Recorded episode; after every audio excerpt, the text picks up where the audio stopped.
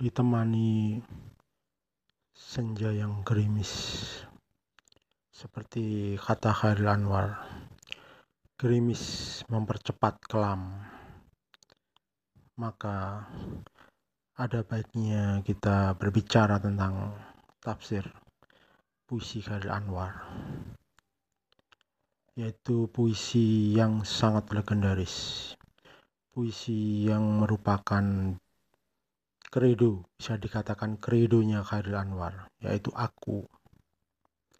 Dengan kalimat pertama, aku ini binatang jalang dari kumpulan yang terbuang.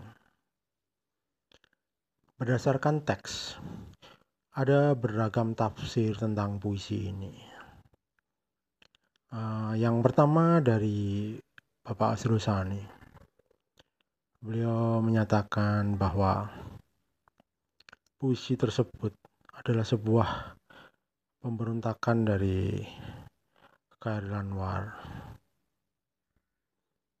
terhadap uh, kondisi-kondisi saat itu yang uh, mengharuskan dia untuk melakukan pembaruan-pembaruan dalam bidang puisi, karena pada saat itu puisi sangat taat pada aturan-aturan pujangga baru yang bermain dengan rima, dengan keindahan irama dan rima. Dan Chairil melakukan pemberontakan dengan menuliskan puisi-puisi yang tidak ada rima, dan dengan pembongkaran dekonstruksi ejaan-ejaan dan bahasa-bahasa baku. Maka dia berkata, aku ini binatang jalang dari kumpulan yang terbuang. Kemudian ada beberapa orang juga menafsirkan, dan terutama teman-teman Chairil, bahwa itu adalah memang menggambarkan sosok Chairil sendiri dalam bidang kehidupan sehari-hari yang tidak mau taat aturan. Maka dia mencipta puisi itu.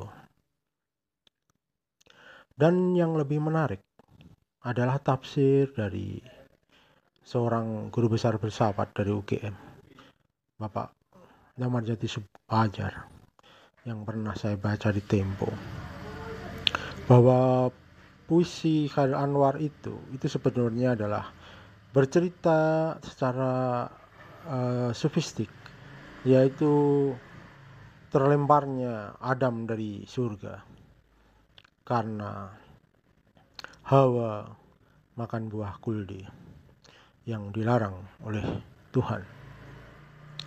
Dari situlah maka dia menjadi sebuah binatang, karena dia sudah mema- menuruti hawa nafsunya dan harus menebusnya untuk keluar dari surga dan hidup di dunia.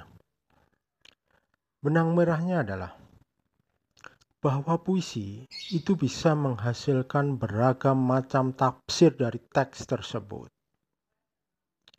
Sebenarnya kita bisa mendekati teks puisi tersebut lebih konkret, lebih nyata, dan bisa mendekati yang dikatakan sesuai ketika kita bisa ketemu dengan penulisnya dan mewawancarai bersama dengan eh, teman-teman dekatnya, melihat kondisi lingkungannya, atau dapat diistilahkan dengan kontekstual. Akan tetapi ketika si penyair ini sudah meninggal, maka kita akan kesulitan untuk mewawancarai, sehingga uh, kita kebanyakan akhirnya menafsirkan terhadap teks tersebut. Dengan demikian, justru di sini terkadang bisa terlihat keindahannya, gitu. Karena dengan beragam tafsir ini, kita jadi uh, kaya dengan penafsiran-penafsiran teks. Senada dengan pernyataan Roland Barthes yang menyatakan penulis telah mati, yang ada adalah tafsir dari para pembacanya. Dari puisi aku ini juga siapapun bisa menafsirkan, gitu, apa sebetulnya yang ingin disampaikan Chairil, apa yang bergejolak di dalam dadanya, apa yang bergejolak di hatinya, sehingga kemudian direnungkan melalui proses kreatif dan uh, menjadi puisi yang memukau. Puisi yang menjadi dunia, sebuah puisi yang menurut Chairil Anwar akan membuat pembacanya melambung dan terhenyak.